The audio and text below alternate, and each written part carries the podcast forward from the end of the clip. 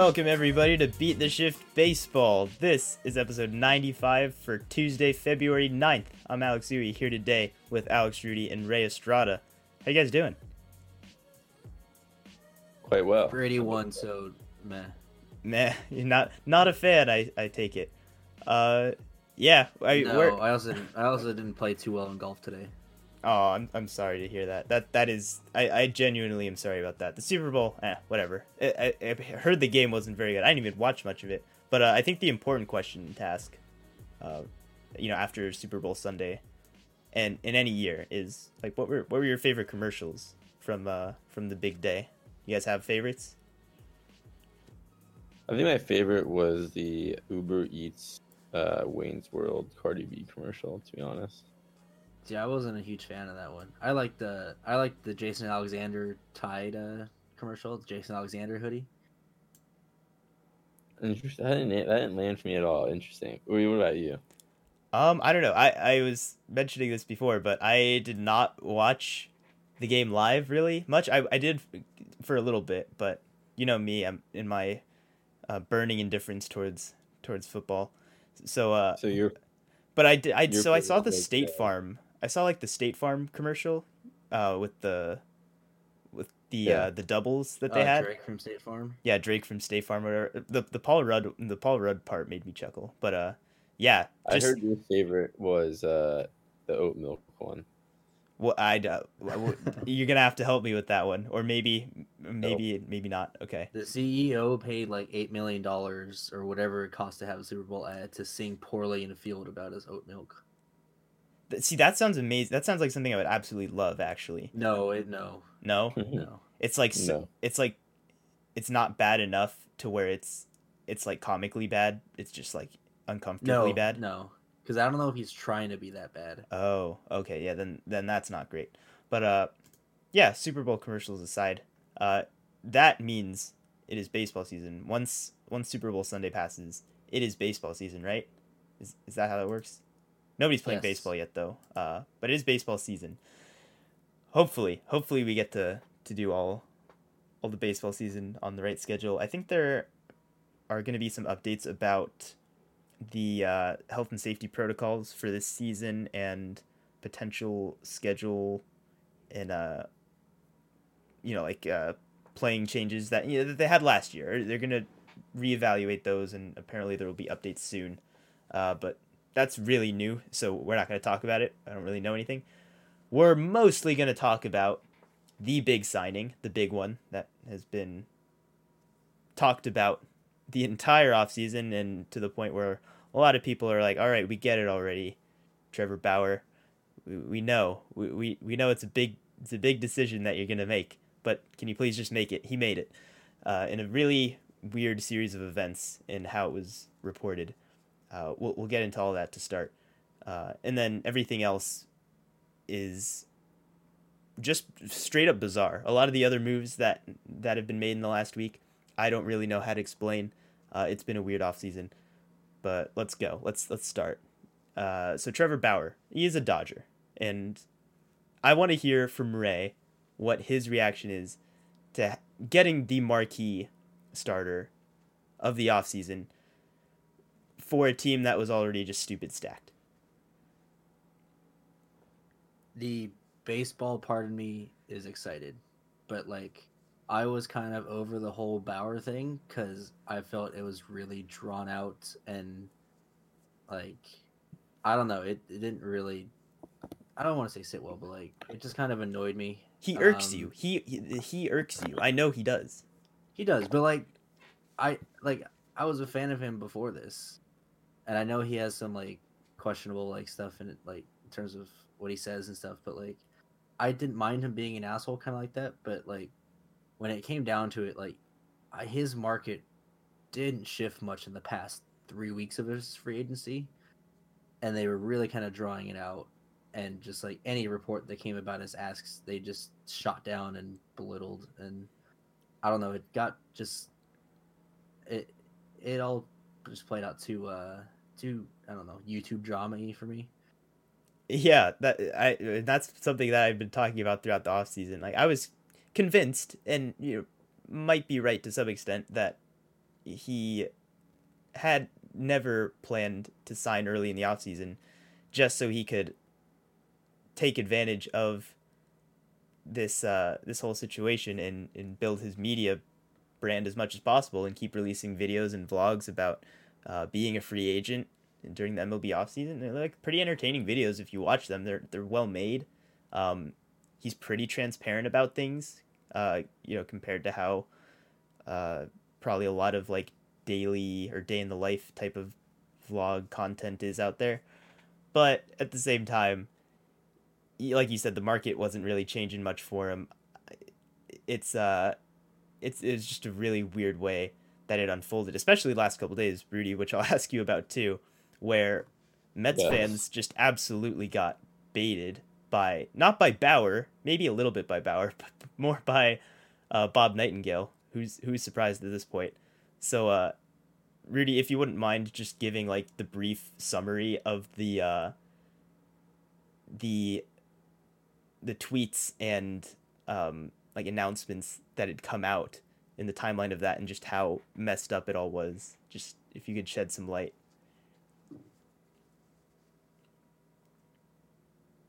Yeah, I'm not sure I have any more detail on top of. I mean, isn't it just what you explained? I mean, basically, Bob Nightingale said that the Mets had, uh, you know, agreed to terms with Bauer, and then 24 hours later, that proved to be completely false, and now he's apologized and said that he was wrong to say that and it was premature, and uh, that was what his like third false report or something this offseason so far. Yeesh. So, the state of baseball you know, hot stove reporting is quickly reaching like European levels of fake transfer news. Mm-hmm. But I, I have to be honest. I, I'm gonna have my. I just really what I'm gonna go with this. I actually kind of enjoyed it because I felt Mets fans were starting to get feel very, like act very entitled to getting Bauer because they now have a sugar daddy, and I kind of enjoyed them getting spurned. To be honest, they're, they're getting pretty. so I, I didn't mind they they their their sense of like deserving a Cy Young pitcher was was uh, I, I was kind of sick of it, and also considering the recent like, uh, you know, uh, organizational issues which we don't have to go into. Mm-hmm. I, I kind of I was kind of enjoying the Nightingale uh, torture that he committed on that.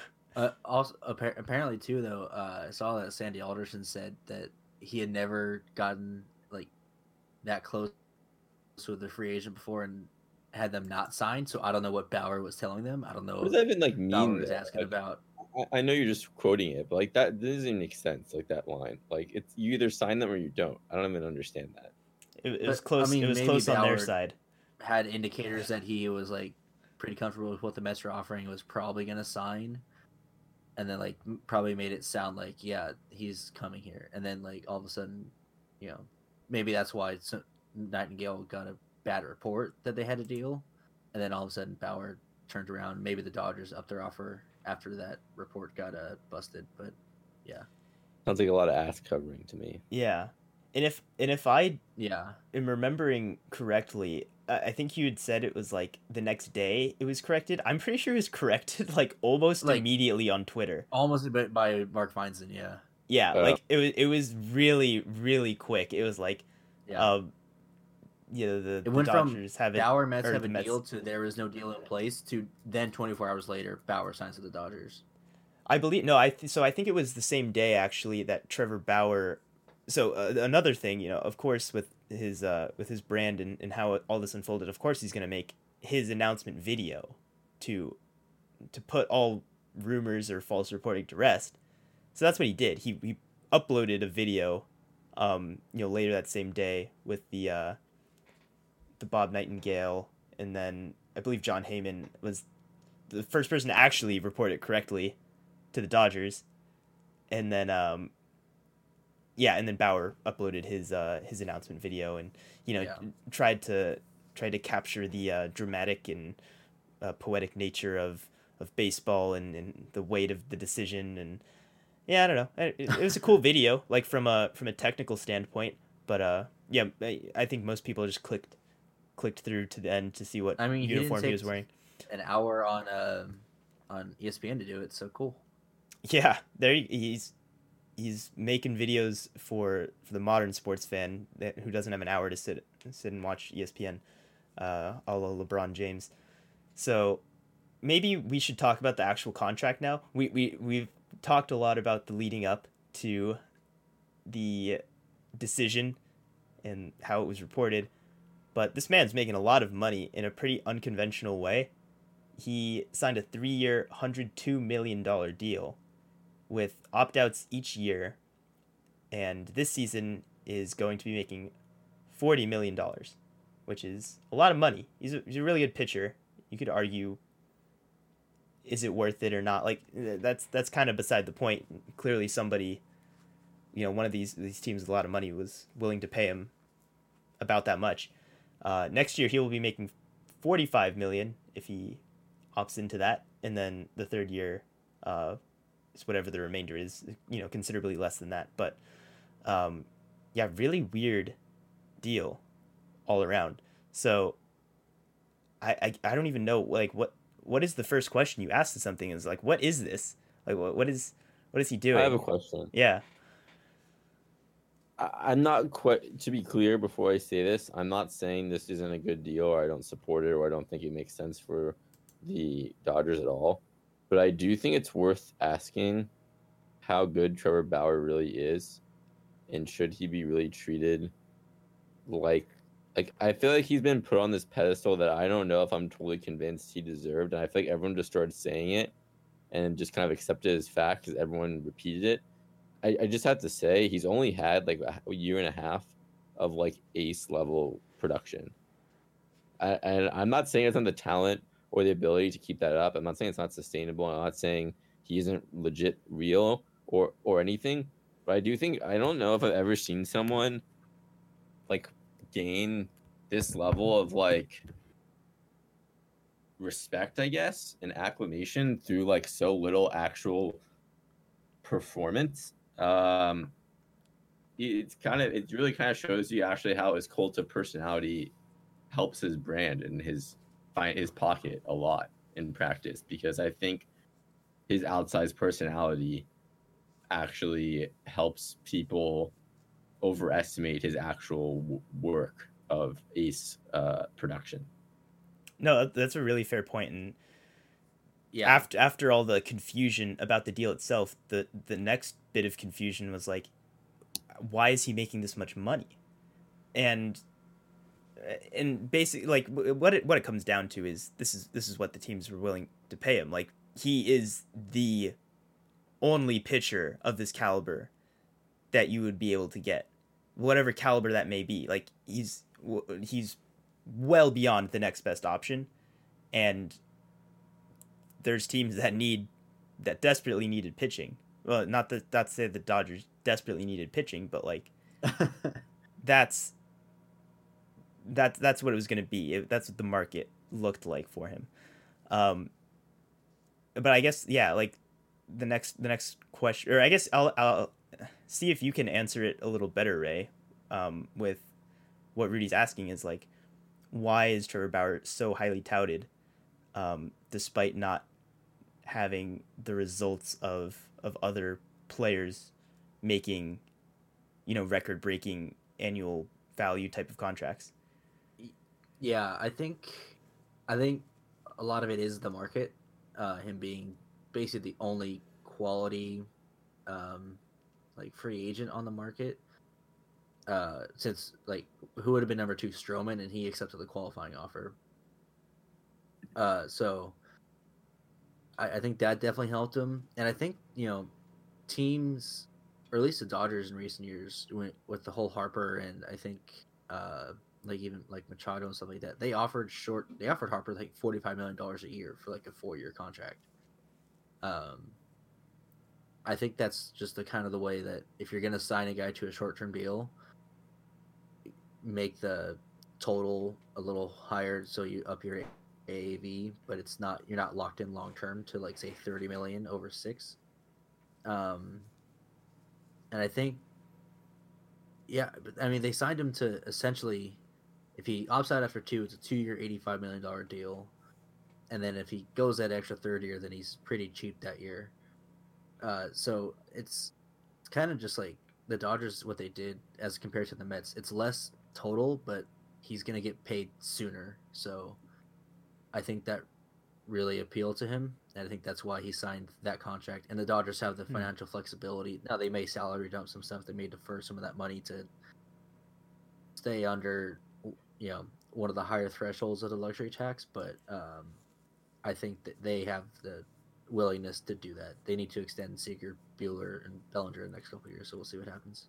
You know what though? That makes me think of two things, and uh, just to add on to that, that I think is interesting. One is that like Stroman's another guy who, like, once again, he's not the same caliber even, but like that's another guy who I've like really has never produced to like his reputation. It's like it's interesting for a sport that is like so, and that's once again not to say Stroman isn't a really good pitcher, but for a sport that's so obsessed with like stats and analytics, it's interesting how like I think Harper was another guy kind of too. Like some guys like transcend maybe their actual value through like their reputations they develop. That still exists. All I'm trying to say is like we don't they're regard and I- I think you know the moves we're about to go over later probably also adds on to this. I think it's interesting that despite baseball being something that I feel like a lot of detractors degrade just being like math and nothing else at this point, there's clearly a lot of like moves that teams make that there's intrinsic value that doesn't show up as clearly in at least the most basic public stats. And the other thing I just think is um, interesting about this is that I think Bauer, a lot of people questioned his like decisions to take like a lot of one year deals before this, um, and kind of avoid uh, a a, a long term commitment, whether it be accepting extension offers or the like. And he clearly played it perfectly as you just laid out, Ray, because he ended up entering free agency in a completely empty pool of comparable players off of his best season, and he got paid handsomely and rewarded as a result of it. I mean, if you know, he's definitely a controversial guy and he's far from perfect, but there, if you're going to give him credit for anything, it's him and his agent pulling that off. That's a masterful stroke of timing. Yeah, definitely, and it does seem like a match made in heaven, especially with the points that you brought up, Ray, about the reported history of the Dodgers' approach to signing high-end free agents. Um, you, you know, I kind of forgotten about that, but as you bring it up, like that's that is something that I hadn't really thought about before, um, in terms of their willingness to make these unorthodox, high, you know, average annual value type of deals. But really, at the end of the day, you're only committing 102 million dollars to Trevor Bauer, and, that, and that's it. It's just in a much Over- shorter over window. three years maximum. Yeah, and in that in in a lot of ways, that offers more flexibility than if you signed a you know somebody to a to a seven year deal of of the same similar you know of the same type of uh value like total value because then who knows what happens four years from now um and what your team will look like and and the way that you want to allocate those those resources like you're you're going to be on the hook for those years in a more traditional con- contract versus a deal like this. Like you're pretty confident that you'll get pretty at least pretty close to what Trevor Bauer is right now over these next two seasons and you don't have to worry about what will Trevor Bauer be pitching like down the road as he enters his mid 30s uh, in a lot of the questions that you that you always see with longer term deals. Uh, I, I'm really interested to see how when Bauer's career is all said and done, he ends up faring with this short term deal approach to free agency that he's always had. He ended up signing a three year deal, but like I said, opt outs after every year. He is clearly a man who wants to bet on himself uh, year to year and, and make as much money as possible. Um, as as it goes, it, it's I don't I don't know if it's the, if it's the smartest thing to do, uh, but I guess I guess we'll just So- have to so- wait and see. So if, if he opts out after one year, does he not get shot in the nuts? Ooh, that's a good point. So for anybody who doesn't know, uh, apparently he made a bet with uh, a friend of his, like publicly made a bet, saying that if he he ever signs more than a, a one year deal, uh, this particular friend gets to shoot him in the nuts with a BB gun. So Paintball, paintball. paintball. Oh, I mean, Yeah, paintball gun. pretty pretty compar- comparably painful, I'm sure. Yeah, so that'll be an interesting YouTube video to watch whenever that happens. but uh, yeah, maybe maybe that is a, uh, a stipulation to that to that deal. I hadn't thought about that. Um. Yeah, what else? What else about Trevor Bauer? I guess we still have yet to answer the question that Rudy started with. Was is Trevor Bauer as good as he showed he is in this 60 game season from this past year? Because one thing that was clear was that the gains he had made with his arsenal looked real based on the the statcast data like the the rpm on his pitches like everything looked sharper his location was better. He he was a better pitcher.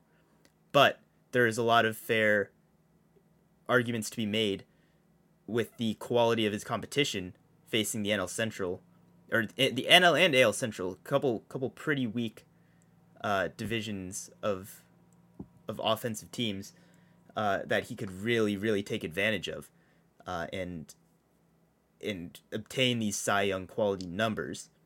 Uh, you know, there's a little bit of both. He's clearly not Yeah. the same pitcher as he was last year or in the year before, even uh, when when he was peak Bauer. You know, 2019 Trevor Bauer was a little bit of a head scratcher because in 2018 he looked like he was legitimately making that stride to be a top top of the rotation guy.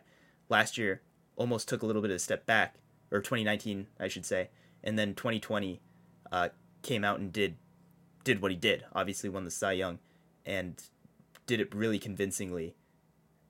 So that's that's the question is Yeah, I, I I definitely think it's a fair point that the NL the NL and AL, AL Central not uh not the best hitting teams.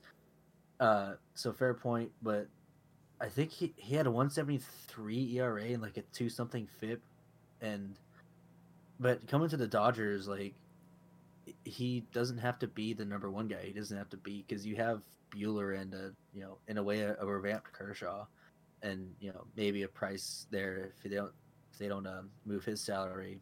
You have Urias to start, maybe May Gonsolin. Like he doesn't have to be the guy in LA, which is um, like you know he's not gonna suck basically. So it's nice. And then you know it's like oh he did all that in the regular season, sixty games against the Central, and then he shut out the Braves for seven innings in the playoffs. So there's that too. yeah he he clearly like rudy said has the the makeup and the the aggressive mentality that makes him a really really good pitcher for a playoff environment. Um and i i believe that's shown in his track record uh even then. He's he's a little bit unhinged in that sense uh but in in a way that teams i'm sure will like if he can get them through the playoffs with well with even more ease than the Dodgers had this past year. So yeah, if there's if there's anything else that you have to say about Bauer, we can go ahead and get into the other head scratching deals of the past week. Uh, I, I don't think missed any important uh, details about the deal itself. Um, I think it goes without saying that the Dodgers are, without a doubt, the most devastating team in baseball on whether, whether you're talking pitching whether you're talking defense whether you're talking lineup um, that's that's just not fair. So if y'all could chill it would be appreciated. Uh, so yeah anything else before we move on? Nope. all right. Well i so now now i really you know i i was really confused about a lot of aspects of this bauer signing. Uh, after this first deal here that I'm going to say, Marcell Ozuna to the Braves, four years, sixty five. Pretty pretty straightforward, right? That that's expected. He was amazing for them. They really need that impact bat to be back if they want to maintain that superstar lineup that they had. Um, not to say that it, it would have been weak without him, but um, it just seemed like a good fit. That one makes sense. The rest of these, also Cruz to the Twins. He he finally signed. There's no there's no DH in the NL this year. All that nonsense aside, he signed a one year, thirteen million dollar deal. The rest of these, please help me out. Kolten Wong to the Brewers is the first one. Two years, eighteen million dollars. Really good second baseman. Going to a team that has Keston Hiura, who is a promising young second baseman for the Brewers. So, what what are we doing here? Apparently, Hiura is going to play first base. We know that much. But in a in a deeper level, like why did the Brewers just sign second baseman? Like they did it with Moustakas before too. Like, what? Why are they just constantly signing second baseman? And is it something about their team like that that we don't know about? I, I, I mean, Craig no Counsell's a weird dude, so I don't know. Is that? I, I guess that could just be the the answer there. Although Craig Counsell didn't sign Kolten Wong, but I'm sure he. Uh, no.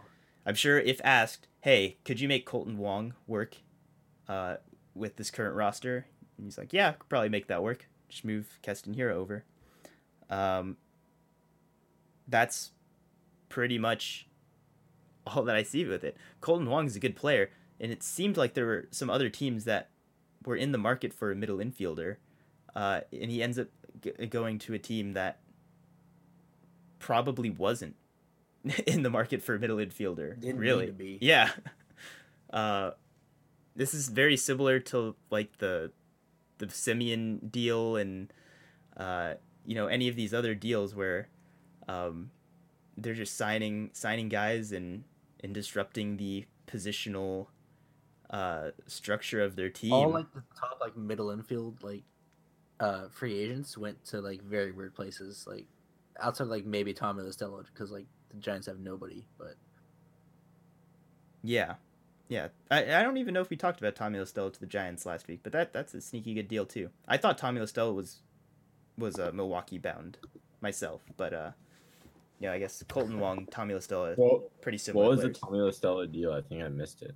Oh, it's a really Three weird deal to the Giants, but it's like yeah, two million this year, like oh right, right, right, something million next year, like 11, 11 almost twelve million in year three. Yeah, he's getting like 60% of his contract in the third year of the deal, which is pretty pretty unusual. Uh, if you want to talk about head scratching deals. Um, all right, let's let's talk about a trade that really how how badly did either team need to make this trade? So, the Texas Rangers send their their fran- really their franchise shortstop Elvis Andrus to the A's in exchange for Khris Davis. I think there's some other minor league parts that move around in here, but that's really the the big part of it. And like I don't know, that's just such a weird deal. Two players who whose impacts seem to be pretty severely diminished compared to what they were just a few years ago. But yeah, I was not expecting to wake up and read that one uh, when it happened. So uh, does does any team come out ahead here? or do you think both teams just were like, you know what, maybe maybe it'll maybe it'll be better somewhere else? I I think they flipped. I forget what the terms of the contracts of each guys are, but I know one way was a salary dump, and um, and you know the A's get a shortstop. They needed a shortstop with Semien gone, so they got that, and they gave up, you know, a guy who's in the years that he hasn't hit 247 hasn't been very good.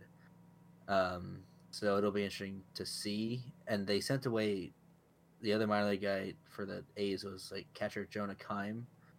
He's a decent catching prospect. I think he might be a top 100, but really nowhere to play if they're super high on Sean Murphy. So. Hmm. Yeah, I mean Elvis Andrus quietly has two years like uh 30 million ish left, which is like kind of makes you question why they just signed Semien once again. Uh, and he's not good anymore. I'm gonna just go and say it. He just isn't, and I, I don't see how he's that productive. Uh, unless he returns to his like 2017 output, I'm gonna say he's at best like a slightly above average shortstop. Uh, seems like a lot of money to be paying for like mediocrity um, for a team like the A's. So, I mean, he like yes, I guess he like hits for a decent average, but it's about it's all you're getting from Mr. Elvis and Khris Davis has one year, uh, 16, like 17 million left, but he also has done nothing in, since 2018. It's it's like a poo poo platter for everyone involved, but well, I don't get why they just reassigned Semien. Can anyone give me that solution? It doesn't make any sense. Oh, oh, I, I know this one. They're they're cheap. But they just took a guy. His contract is cheaper. I'm pretty sure, or it's one year, eighteen, so it's about the same. Well, they traded Khris Davis too. They were like swap. It's not like they were, like you take the difference, right? Pretty much, between those two contracts. Is that Uh, that's math, right? I mean, I, I guess. Yeah, I guess it's Yeah. true. Then, but why? Yeah, that's a, a so they they're really cheap then, basically. yeah, Is what you're yeah, yeah, yeah, yeah, yeah. That's it. They're really cheap. I, I was missing a I was missing an important word there. Um, yeah. Sorry, I guess that does explain it. That just yeah. Let's let's just move on. So one thing that I, I just wanted to touch on too is a lot of people are talking about how Khris Davis, like in the past years, just absolutely torches the Rangers when the A's go to to Arlington. And I'm wondering how much of that is Rangers hilarious. fans' optimism that like, oh, he just crushes it in Arlington. Like he just loves hitting here. Or if they're not quite understanding that he just absolutely crushes our pitchers who he's no longer going to be facing. it's it's gonna go one of two ways, uh, depending. So you know maybe it is just the ballpark that charges him up full of power, or maybe it's the fact that the Rangers have never really sported a a devastating rotation that uh, that Khris Davis couldn't handle. All right, that was a weird one. Let's uh, here's another weird one. How about Dexter Fowler to the Angels? No, No? Well, yes. so Dexter Fowler, who is probably a few years removed of being a a valuable everyday player, who's also on a pretty pretty big contract too, right? Um, relatively speaking. He has one year, sixteen. Yeah, he only has the one year remaining. Wow, was it really? It, didn't he sign a five year deal when he signed with the Cardinals? No. Yeah, it was in 2017. oh my God, we're old, man. Yeah, that was a long time. Ago. We are old. Anyways, yeah. So, it's it seems like I, I don't know what it seems like. So the you know Angels. why? It still doesn't even. He could be free, and I, you wouldn't be able to convince me that you're really doing anything. I mean, once again, I, I, I have to. Anyone can just flat out say I'm wrong about this, but like, why pay a lot of money for replacement level production?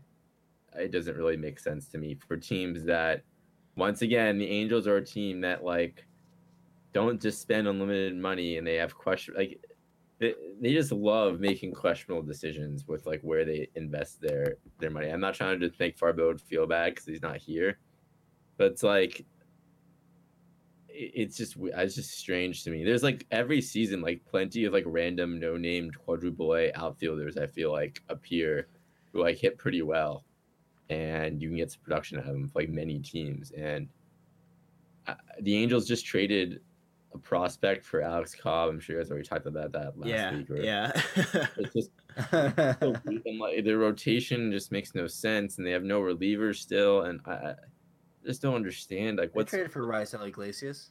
what's going on. Why is this like I am just as confused as you are. yeah, So, do you want to do you want a quote from uh, Perry Minasian uh, per ESPN Yes. here? All right, this is on Dexter Fowler. He's an outstanding human being. He's such a high energy player. Over a 162 game season, energy is important, and this guy brings that smile, that energy on a daily basis. And we still think he can play. We think there's a lot left in the tank. The homework we've done, he's put in a ton of work this offseason. For him to waive his no trade clause, it's an honor. So high high praise. This is not That's- just like a You know Um, what that's basically saying?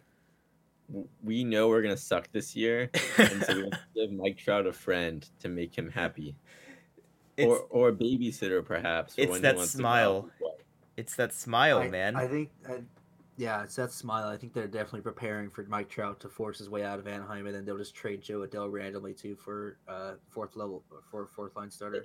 And you want to know something? I genuinely believe that Dexter Fowler is an amazing human being, but that still doesn't make up for the fact that his last full season he hit 238, and the season before that he hit 180, and last year he Yeah. hit 233. So Yeah. that's that's him. so Yeah. I, I think it's Oh, worth the, noting. Angels, Not a good the Angels are also only paying what five million of that of that contract. Yeah, It's less actually. I think it's less. He's not even less. a good defender. I think the Rockies are paying for it, right? Essentially. no, the, well, the Cardinals are sending the Angels uh, almost thirteen million dollars in in twelve installments of just over a million each.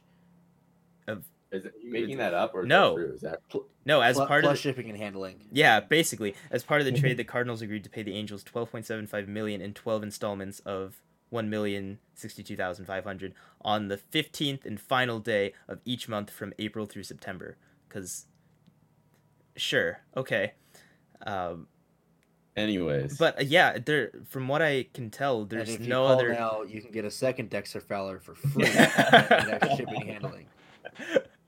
oh my god! Like actually, the, the, there's no because you you ask why would a team take a worse player on a contract like this on? Well, you can see it if you get some prospects or something to help bolster your team for the future, um, or if you get like money for it. I, I, I don't know, but yeah, this is this is neither of those things. I don't think there were any any other players involved in this deal. Even were there?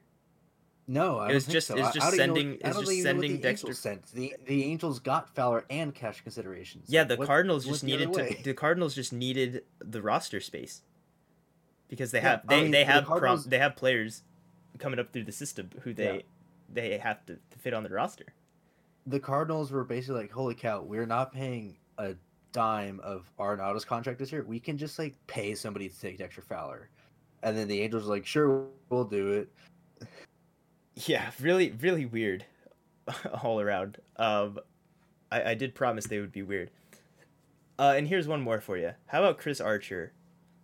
The pride and joy of maybe the best trade of the last decade, or maybe in baseball history. Um, oh, going back to the Rays on a five million dollar deal for a year. Uh, they the Rays really got everything from that trade, didn't they? Uh, of course, he was traded to the Pirates for Tyler Glasnow and Austin Meadows. I think even even one more prospect, right? Who, who's the who's the yeah, was it Shane Baz? yeah Shane Baz the the long he he is the the disappointing uh prospect return of that of that deal and he's still a pretty okay prospect from what it seems like so yeah chris archer's back Oh. too now so they got One everybody thing- they got to add, it's actually six point five million. So I know that makes a big difference, but that was my mistake.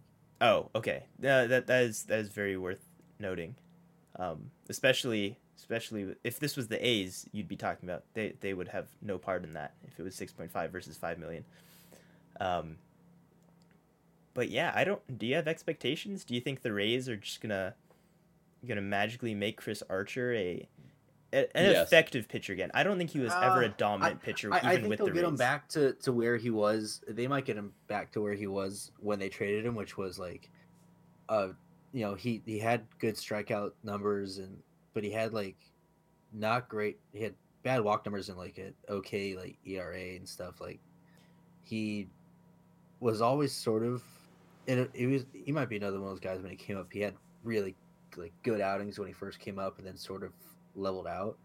And then they traded him, like at what at the time was an overpay of three like dynamite prospects, and like you and like we saw what Meadows and Glasnow had already done at the at uh the major league level with the Pirates at least for a little bit, and like that was, and then they just continued to be really really good for the Uh, Rays. all right well t- well to be fair at the time, both of them were kind of stuck in wind for the Pirates. Austin Meadows really was not putting it together in his early major league um, like hitting days there. He like it was questionable if he would be able to to find it with the bat. Really good athlete all around, but uh, the bat was a big question. And Tyler Glasnow struggled in the major leagues basically his entire career before going to Tampa Bay. Really highly touted in the minors. Of course, he's a freak athlete. Um, but in the majors, he just struggled. They moved him to the bullpen because he struggled so much. Uh, and even then, like, couldn't really find it. So But you still, you still they were not three, they were not dynamite big leaguers when traded. Yeah. They were just really highly touted prospects who could not find success in the majors yet. But you said three really highly touted prospects for Chris Archer on a on a team that the Pirates, you know, are not good at developing talent that often. So like to like there's a reason that Glasnow and Meadows weren't playing well and then all of a sudden they get to the Rays and they're doing really well. Yeah, Yeah. don't get me Here's wrong. It still made say. no sense at the time. The Pirates were not like a Yeah. not the not the top of that division. They they didn't even look like a contending team really, and they traded for Chris Archer, who was already not a verifiably great pitcher because he could never seem to get his ERA below four. Had great strikeout numbers, but that's about it. Uh, go ahead, Rudy. I'll just say that bringing it back around to what he can really offer before we move on. I honestly think, like, if you look at his peripheral numbers, like, he always had an ERA that underperformed his FIP, and his strikeout numbers were always pretty excellent. Um, so I, I think if it wasn't for the fact that he's recovering from thor- thorac- thoracic, thora- thoracic, thoracic, there we go, thoracic outlet syndrome Yay, you did it. pretty Proud horrible injury. And and it, as for a 32 year old, I would say it's actually like I actually really like it as a bounce back reclamation project. That injury is pretty bad, so I have no idea if you Yeah. know. Oh yeah, he's absolutely a reclamation project, but like But I, I honestly think like th- he, you know, had some. He, I, I, the Pirates are such a dumpster fire. I I'm willing to like look past that, and I actually think he's kind of he's kind of got undervalued. I saw a lot of people reacting saying they thought 6.5 million was an overpay, and I, I kind of strongly disagree with that. It was honestly a great deal. This is a guy who was like at one point not too long ago. I mean, I, I guess I'll put it to you this way: his career numbers. I'm not saying this comparison is perfect, but his career numbers are really not that much worse than Trevor Bauer's. It's just in reverse order, essentially, of performances. So, it, it's it for a team like the Rays. I actually think like they should get a lot of uh, points and kudos for snagging a guy like that, who's in his his, you know, it's the same thing with the Yankees and the Kluber, even though the team situations are comparable. The it's high risk, high reward, but uh, that they're all one year deals. Like there, there's only there's only really benefit. It's not like the Rays were signing another potential pit, pit, pitcher of this much upside for six point five million. I mean, once again, the Angels just traded a prospect for Alex Cobb, who makes twice as much. So, I mean, It all on. comes back to the Angels. If you if you if you stack any if you stack any any team's decision making up against the Angels or the Rockies or, or the Pirates, any teams like that, it's just not fair. Of course it's gonna look genius compared to those teams. Um, one thing I'll say though, like uh, the compare saying Chris Archer and Trevor Bauer's career numbers are pretty similar. Like maybe over that span, but also like of course the teams are paid for what they're getting in the future. Not I'm just Not saying what's in the Chris. Archer isn't like signing like I'm just saying you're right. It's like I'm not saying it's a great it's a great comparison, but I, I just think his reputation is has been a little bit like over dramatic. He's like his demise has been greatly exaggerated. I'm just all saying Chris Archer hasn't had a sub four ERA since Dexter Fowler was a Rocky. Or maybe he was a Cub I mean, for some of that time. Um, yeah, like it's it's been a long time. FIP though, it's been sub four almost every season. Of his the thing about so- FIP though is if it, you said it word for word, if you he consistently has a FIP that's lower than his ERA, he's it's con- it's consistent. it's it's it's not a it's not a fluke. It's it's one thing if if it happens over a shorter sample, but he Trevor Bauer's could not also only had one season, except for last year with an ERA below four, though, to support my argument. Oh yeah, definitely. But like I said, like the the the strides Trevor Bauer made in terms of his arsenal, uh, were legitimate. Listen, Chris Archer should have gotten three years, a hundred million. Okay, that's all I'm saying. Hot takes here on Beat the Shift. All right, I think that's where we're going to wrap it up for today. Uh, thanks everybody for making it to the end. If you did so, we appreciate you. If you enjoyed it, make sure to rate, comment, and subscribe to our podcast. Uh, yeah, what else? What else do people do? Oh yeah, you can follow us on social media at Beat the Shift BP, Twitter, Facebook, and Instagram. We want to hear from you guys. Like, tell us what you want to hear us talk about. Uh, tell us if you think we're ridiculous. Uh, whatever, whatever it may be, let us know. And uh, check out our website, beattheshiftbaseball.com. Uh, podcasts, articles, everything will be there. And yeah, we are really barreling towards the season, so uh, hopefully some some additional content in addition to these weekly podcasts uh, is on the way. So yeah, before we end it as well, uh, rest in peace to Pedro Gomez, uh, ESPN, uh, well, like play by play uh, writer, reporter, like everything, right? Over the span of his time there, um, like really unexpected loss, and Yeah, he will yeah, be missed. basically like a baseball reporter lifer. Yeah. Um, really unfortunate stuff, uh, but we are thinking about him as well.